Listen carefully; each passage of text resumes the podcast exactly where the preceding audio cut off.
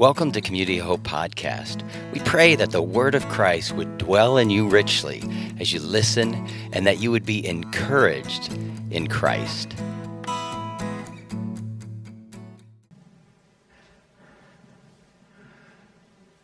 Good morning. We're going to be uh, continuing a little Christmas series this morning, and this morning we're going to be concentrating on Joseph, who is uh, Jesus' stepfather. And uh, why don't I just start off with this? Um, maybe some of you know this, the name here, Tony Hsieh. It's actually how you pronounce his name. He was the uh, brilliant guy. Uh, he just took his own life, I think, a couple weeks ago. But brilliant guy who made Zappos great. And um, he had some kind of really, he had some really unique strategies, and one of them was this: if a person he hired somebody and he liked this person, he thought they were a good employee, then after they worked at Zappos for a month, he would offer them a month's free salary if they would quit. And his goal here was to, you know, to find out who was loyal. Because if you'd pass up that month's free salary and stay at the company anyway, he thought, that is a loyal person, and I highly value loyalty. And I think this is, uh, he latched onto a principle I think that all of us know in our hearts, and that is you don't know what a person's really like until they get tested, right? We don't know who's really an honest person until their honesty gets tested by some kind of situation. We don't know who's loyal. We don't know who's really, you know, a merciful or kind person until it looks like it's against their interest to be, to act in those ways. And uh, Joseph, it says, when we uh, first look at him in Matthew 1, was a righteous man. He was a righteous man. And his righteousness was tested by what happened when Jesus came. And there were a couple of tests that he went through. And the first test that he really had to deal with was a test of betrayal. Uh, because right off the bat, he starts, re- he starts thinking, wow, this person that I trusted the most, that I, that I love the most has totally betrayed me and let me down. So let's just look at the story here in Matthew 1, verse 18. It says, this is how the Messiah, uh, Jesus the Messiah was born. His mother, Mary, was engaged to be married to Joseph, but before the marriage took place, while she was still a virgin, she became pregnant through the power of the Holy Spirit. Now, Joseph um, didn't know what, what had happened to her. He knew that she was pregnant, but he didn't know the circumstances behind it. And so now he's in the situation. The custom in those days was if you were going to marry somebody, um, you would make that agreement, and then you would uh, spend a while just being like sort of unofficially like engaged. And then you'd hit this year right before you're supposed to get married of an actual engagement. It was like, okay, we're considering that you are going to get married. It's going to be a year away, but you're not going to see much of this person, but this is, this is it. And then you're going, okay, so what's happened during this time is she shows up pregnant. And so if you were, if you were he, uh, if I were he in this situation, I would be going like, uh, wow, she cheated on me. She let me down. This was a person that I was going to pledge my undying loyalty to. I was going to you know, for better or for worse, for richer or for poor, and she lets me down, and she's been seeing some other guy. And this, this got to be heartbreaking. It's got to be totally heartbreaking. But it says in verse 19, Joseph, to whom she was engaged, was a righteous man and did not want to disgrace her publicly, so he decided to break the engagement quietly. What's a righteous man like? Well, for one thing, he's going to break the engagement. You know, the word righteous is a uh, synonym for that is just. Just man. And that, that's the right thing to do in this situation, isn't it? Because, you know, you don't want to get into a, you know, a business partnership with somebody who's going to cheat on you. You don't want to get into a marriage with somebody who's blatantly cheating on you like this. But at the same time, he's gracious, right? Because I think a lot of men in his position would be vowing revenge. They'd be going like, look at, she's going to pay for this. And they would be, you know, they would be, they'd be vicious. They'd be taking it so personally. And I, you know, I would take it personally. I think you would take it personally too. But a righteous man is just and gracious. This is the kind of man that you want to be the judge at a trial where you're the defendant, where he's going to do the right thing, but at the same time, he's not going to get, it's not going to be personal with him. He's going to temper that with mercy. He's a, he's a, this is the kind of person you want to have as your coach.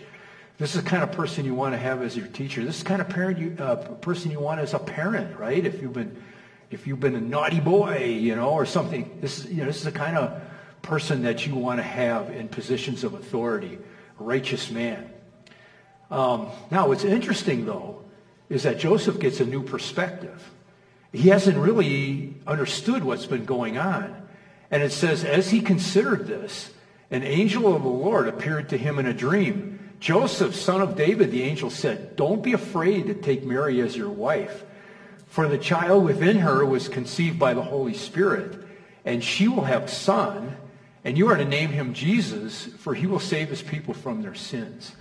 And so it's like oh, all of a sudden, Joseph's eyes are open. It's like, and he sees everything in a brand new light. This is like, it's amazing, you know, what, what the new perspective that he's got. You know, I mentioned the last time that I spoke, I said to be a believer, to be a follower of Jesus, means that we have a new ordering of our relationships, right? Because before we knew Jesus, it was like maybe I was first in line in my life, or maybe my family, or maybe my job, or something like that. But now that, I've, that I know Jesus, it's like I got a new thing with Jesus at the top, and everything else comes underneath. Nothing comes before him. Well, when I come to know Jesus, I also get a new perspective on everything. I see things in a different light, right? I, I see God differently. I see my own flaws differently. I see the other people around me differently.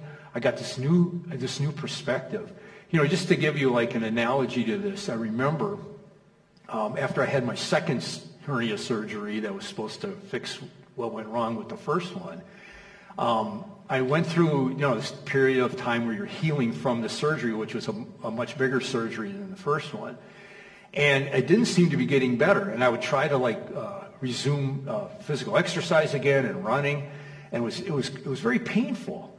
And I'm going like, oh no, you know, I'm done this surgery, and I'm going to have that third surgery and I'm all worried. And it's like, this is terrible. Why can't I get, and I go back to my surgeon and he goes, oh, take, you know, four Advils every six hours and go away, you know, and, and I'm going like, you know, it's, there's something else here, something else here. So finally I thought, you know what I'm going to do? Go to a different kind of doctor. I'll go to a urologist. Maybe that's the problem. So I go to this urologist and he like talks to me and he examines me and stuff. He goes, you know what? I'm not the doctor for you here. He said, but let me explain something while you're here. He says, let me tell you about scar tissue. And he says, you know, the tissue that you were born with is supple, it stretches, it's perfect, it's great. He says, but when you have surgery and there's healing, you get scar tissue. And scar tissue is like tough, and it's not flexible. It's not the, as good as the original. And he said, the pain that you're feeling is scar tissue from that surgery. And he says, that pain is good. That pain is actually helping to stretch that thing and make it more supple. So he says, don't back off on your exercise. Go for it. I left that doctor's office. It was like, ah, very cool. And I'd feel pain. I go, yes, good pain. You know, and you know that if you've ever had surgery, it's hard to tell the difference between good pain and bad pain, isn't it? Because you start worrying and all this kind of stuff. I saw everything in a different light. And that's the way Joseph was. He's going like, oh, baby, I see things in a whole new light. It's totally different. This woman has, she's a good woman. She's worth marrying. Oh, this is, I'm going to, you know, I'm going to marry her. But this brings another test. And it's what I call the test of daunting responsibilities. And this might be a tougher test yet. You see, here, here's the deal. Here's a guy that's never been a father before. And, you know, I know that there's a number of you who in here who have been or who are fathers. And do you remember the first time you had a child? John, do you remember when, when Britain was on the way? And now John, you know, who's a you know, very competent guy. But I bet you even John over here, he probably went, whoa, what am I going to do? It's going to be a new child right here. And I remember back when I was a first-time parent, this is back in the days we had cloth diapers. Some of you remember this, I could tell. You're old. but you know what? It would go like, okay, you got these diapers, and then you got to use pins to fasten them. I'm going, how do you do that? You know, that month, uh, first, one month before our firstborn, Amy, was born, it was like, I, I don't know if I'm, uh, you know, up to this. This is going to be hard. So it's like God is saying through the angel, he's going to Joseph, you know what? I want you to be a dad. I want you to take care of a kid. Oh, and by the way, it's my kid. You're taking care of my kid. Okay? And Joseph's going, whoa, this is God's kid? This Almighty God's kid? And God's going, take care of him. You're responsible for him. Nah, I wouldn't want that. I'm go- I wouldn't want to take care of your kid, you know, but much less God's. It was hard enough, you know, trying to figure out the first time what to do with mine. And so it's, it's daunting. It's like more than he can handle. I mean, it says in verse 21, he will save his people from their sins. How do you take care of someone who's that awesome? You know, who's, who's up to that? Who's up to that? You know, I remember uh, when my firstborn Amy, this one day I'm walking down the steps in our house in Lakewood where we lived at the time. Halfway down the steps, I'm carrying her, but not like the guy in this picture who's got the baby next. I got her facing out. I'm walking down the steps. I stumble and I drop her down the steps. Whoa. Oh no, you know. She's crying, but she kind of, you know, shakes it off and everything. And I'm like, I'm just totally shook up. So I call the doctor. I'm going like, I dropped my child down the steps. She was bouncing down steps. Hey, what, what, is she gonna? And, and the doctor, old old style pediatrician, right? He goes like, well, how's she doing now? I go, well, she's, you know, she's not crying anymore. She's just playing. He goes, you know what? Don't worry about it much. He said, you know, little kids are like drunks. He goes, they fall down, they don't get hurt. He said, their bones are, are, are soft. They're not brittle. Like you and I would fall down the steps, it would be a major tragedy. He says, as long as she's, you know, seems fine after this, I wouldn't worry about it too much. Whew. But you understand what I'm saying. It's like, wow, these kids, you know, sometimes things happen, you know, and, um, and so who's up to that? And then the other thing that I would uh, you got to realize here is this. Back in the Old Testament commandments, we read this, and the people knew this, and Joseph knew this too. If a man seduces a virgin who's not engaged to anyone and has sex with her, he must pay that customary bride price and marry her. But if her father refuses to let him marry her, the man must still pay him an amount equal to the bride price of a virgin. In the Old Testament commandments, it sets up this whole idea of like child support. But it also sets up this whole idea of like, hey, if you're having sex and you're not married, you must get married. Right? So now think about this. If Joseph marries Mary, people in Nazareth, they can count. And they're going to go like, whoa, it's a righteous man? And they were fooling around. And then they got married to cover it up. Okay, Joseph. And he goes from being a righteous man with a sterling reputation to looking like the biggest hypocrite in the town. And so what God is saying through the angel to Joseph, he's going, I want you to take on this huge responsibility of being responsible for my son. And I want you to destroy your reputation in the process because it's going to be for his good. Do it. Who's equal to that? Who could do that? You know, if I were Joseph, I would be doom scrolling. Let me explain what I'm talking about. I'm going like, I, I, can't do it. It's too much. I can't handle this. This is, I start getting a lot of negative thoughts. Just saw this article this week. Uh, it was a study done by some mathematicians. And they said U.S. media readers strongly prefer negative stories about COVID-19. What they discovered is that the coverage of COVID in America is radically different than the coverage of COVID in Europe. In Europe, the coverage is about is 50-50. Positive stories, negative stories. You know, stories about people getting sick, people stories about people recovering. In America, 91% negative. 91% negative. You know, even they said in times where rates are going down, the media hype's going up. You know, and it's just, this is not a political thing. It's not a partisan issue. It's across the board. And this is what their theory is about why it's so negative. It's an old principle of journalism. If it bleeds, it leads, right? We're attracted to negative stories about everything. Why? Because imagine if a bear would, would come running in right through that door right there, right now. I would get a jolt of adrenaline. So would you. Whoa. Well, you know what? When we read these stories, we get this, this lift, just a quick, whoa. And that's addictive. And people just start, they start going like, you know, this is not good for me. I shouldn't be doing this right before I go to bed. you know, this, you know, this is like depressing me, but let's see some more. Let's see some more. And there's, here's this term that's being used now by psychologists, doom scrolling where you just keep feeding yourself story after story after story. I don't know how many people have told me, I'm so depressed. I am so down. And I'll go, do you read a lot of news stuff and go through a lot of news feeds? They go, yeah. I go, stop. Stop. I know it's addictive, but it's not good for you. And I'll tell you what, I was, I've, I've been a big news junkie all my life. I've cut way back, way back. And I'm a happier boy as a result. And if you're a doom scroller, stop it. You know, Joseph is probably doom scrolling in his mind. He's going, how am I going to do this? It's ridiculous. People are going to look down on What am I? I quit. But look at what Joseph did.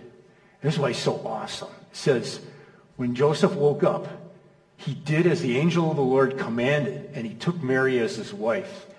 But he didn't have sexual relations with her until her son was born, and Joseph named him Jesus. He did what he was told. Love this guy. Admire this guy. And you know what? The truly righteous man. See, there's such a thing as being righteous in the first sense we were talking about. You know, he's a nice guy. He's a kind man.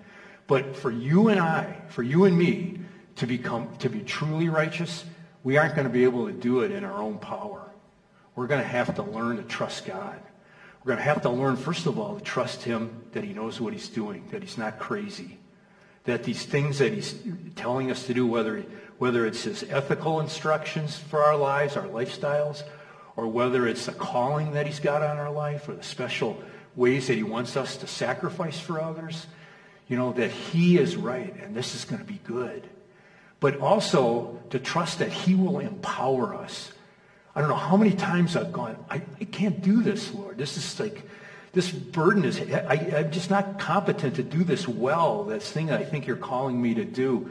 And yet I see him time after time, what he calls us to do, he will enable us to do. He will empower us to do it. And we've got to trust that that's going to happen. We'll be able to walk through those situations that are coming up in our lives that just look like they're daunting or that we're, we're saying, what if they happen? He, he can handle it. His, his grace is sufficient for us. His grace is enough. Um, you know, Dorothy Sayers was a, good friend of C.S. Lewis and J.R. Tolkien. She was a murder mystery writer in London uh, in the uh, 30s and 40s. And um, she wrote this during the bombing of London. She said, in ordinary times, we get along surprisingly well on the whole without ever discovering what our faith really is. If now and again this remote and academic problem is so unmannerly as to thrust its way into our minds, there are plenty of things we can do to drive the intruder away. You know, we can we got entertainment, we got distractions, right? But to us in wartime, cut off from mental distractions by restrictions and blackouts and cowering in a cellar with a gas mask under threat of imminent death, comes in the stronger fear and sits down beside us. Doesn't that imagery kind of strike a, you know, ring a bell with you a little bit in a milder way for our culture right now? What, says this fear, he demands rather disagreeably, do you make of all this? What do you believe? Is your faith a comfort to you under the present circumstances? These are tests of our faith, aren't they? And you know what I think one of the biggest tests of faith is? It's what it says in Matthew 1, 22 to 23. We've taken this for granted. We get sentimental about it, but we don't sometimes think of the implications. All of this occurred to fulfill the Lord's message through his prophet. Look, the virgin will conceive a child. She will give birth to a son, and they will call him Emmanuel, which means God is with us. You know, the fact that God came to earth, and his name is Jesus this is the big thing, I think, that separates everybody in the world. Who is Jesus? Do we really trust that he's God? Or is he something else? And I, I, I think back, when I think about Emmanuel and God being with us, I think back to something that happened to me at school a few years back. Had a Muslim student. Uh, she, uh, she called herself Diane. Uh, just a great student, one of the top students in my class. She didn't believe what the Bible said, but she learned what it said.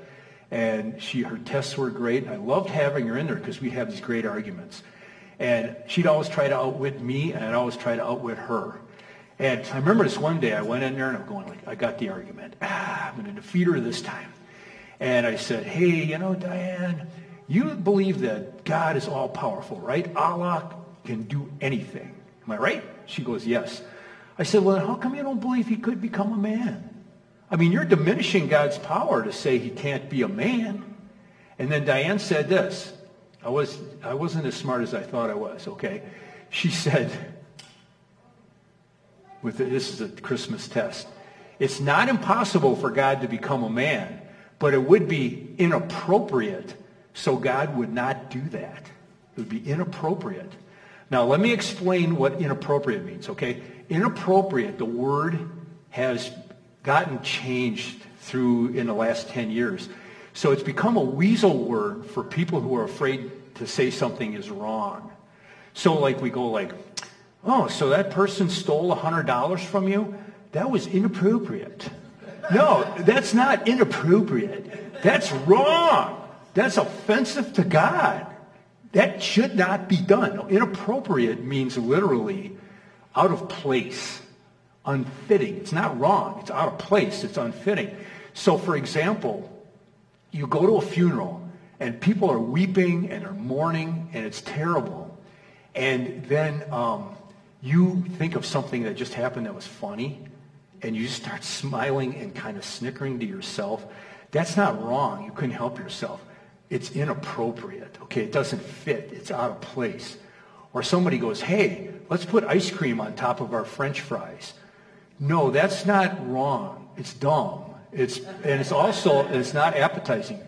But it's also inappropriate. It doesn't fit. The two things don't go together, you know.